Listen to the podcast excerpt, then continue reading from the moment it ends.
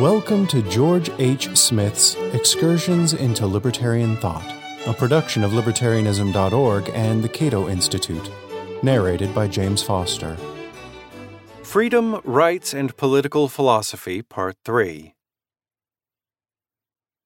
When combing the writings of Plato, Aristotle, Cicero, and other ancient philosophers for ideas that influenced later political philosophers, it is easy to overlook the most influential source of all the Bible, especially the writings of St. Paul.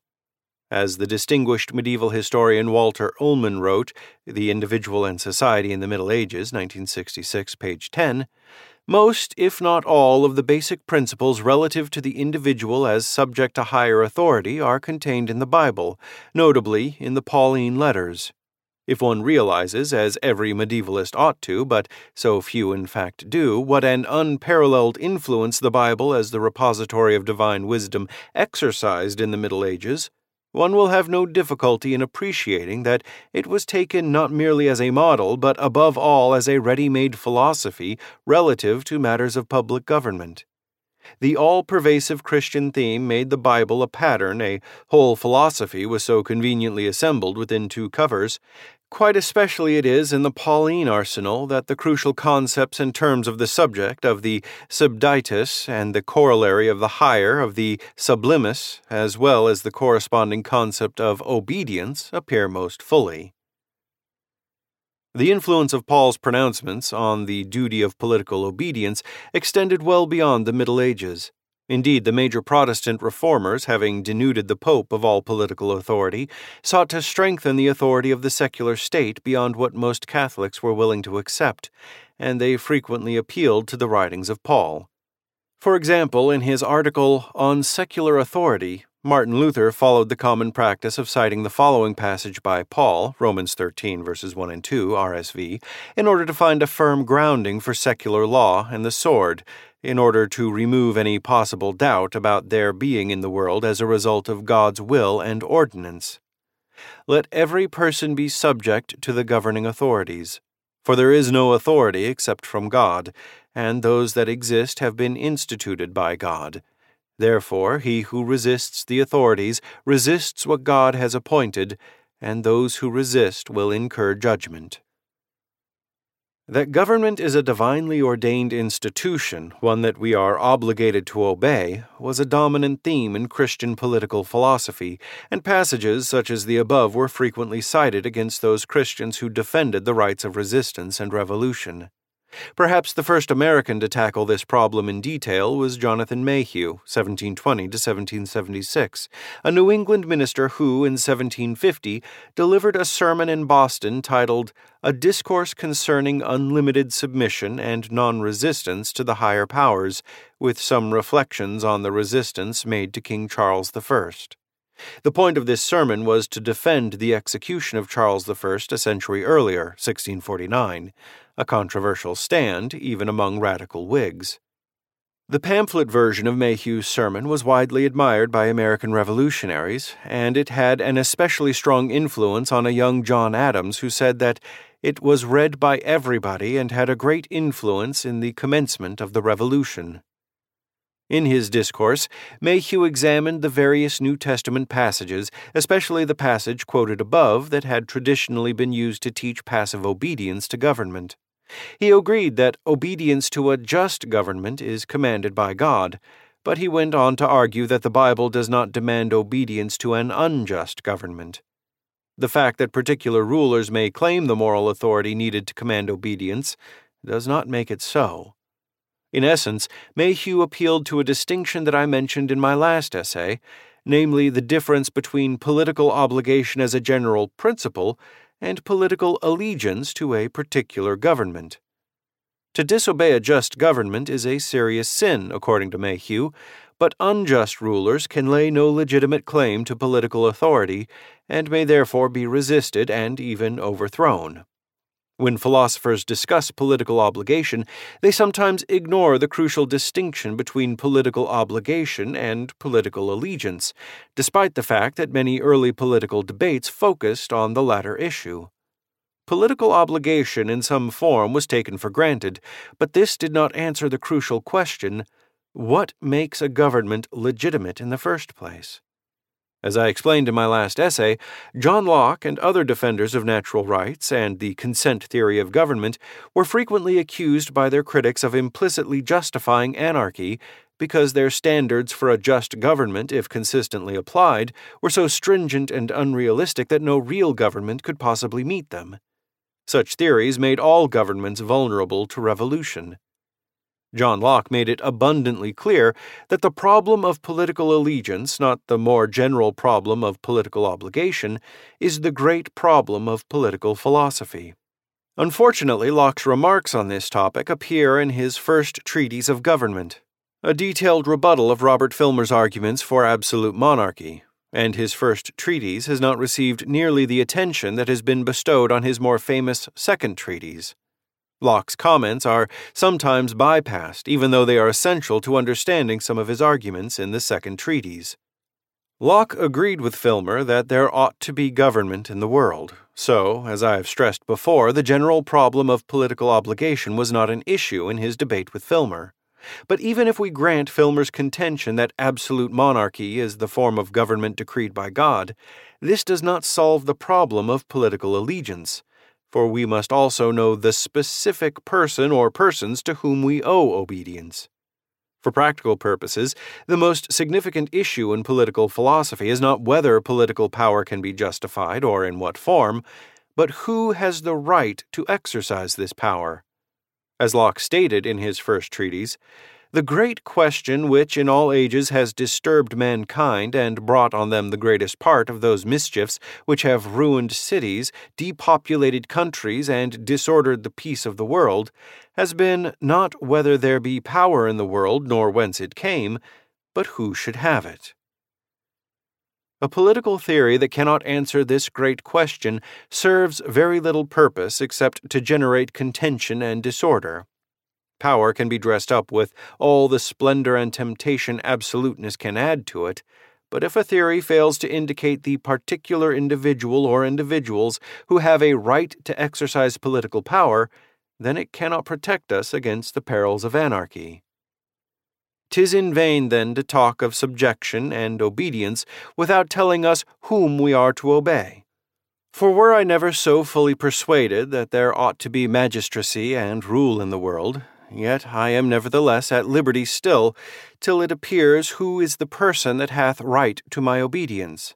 Since if there be no marks to know him by, and distinguish him, that hath right to rule from other men, it may be myself as well as any other. And therefore, though submission to government be every one's duty, yet that signify nothing but submitting to the direction and laws of such men as have authority to command, 'Tis not enough to make a man a subject, to convince him that there is a regal power in the world, but there must be ways of designing and knowing the person to whom this regal power of right belongs, and a man can never be obliged in conscience to submit to any power unless he can be satisfied who is the person who has a right to exercise that power over him. If this were not so, there would be no distinction between pirates and lawful princes to settle, therefore, men's consciences under an obligation to obedience, 'tis necessary that they know not only that there is a power somewhere in the world, but the person who by right is vested with this power over them. Locke concluded that Filmer's patriarchalism, even if we accept it, which of course Locke did not, cannot identify the legitimate heirs of Adam's supposed monarchical authority. This means that patriarchalism cannot answer the great question of who should exercise political power. And by leaving us in the dark about this crucial matter, it will destroy the authority of the present governors and absolve the people from subjection to them, since they, having no better a claim than others to that power which is alone the fountain of all authority, can have no title to rule over them.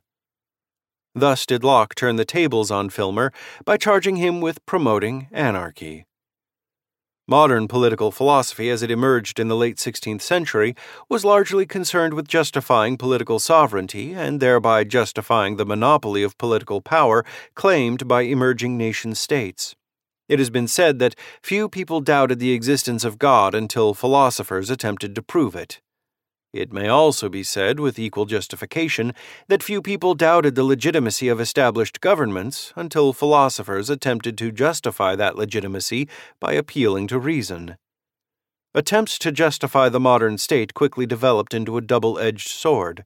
Philosophers such as Jean Bodin, Robert Filmer, and Thomas Hobbes, who presented detailed arguments in defense of political sovereignty, virtually compelled their critics to develop opposing theories based on self sovereignty theories that cut to the heart of absolute sovereignty.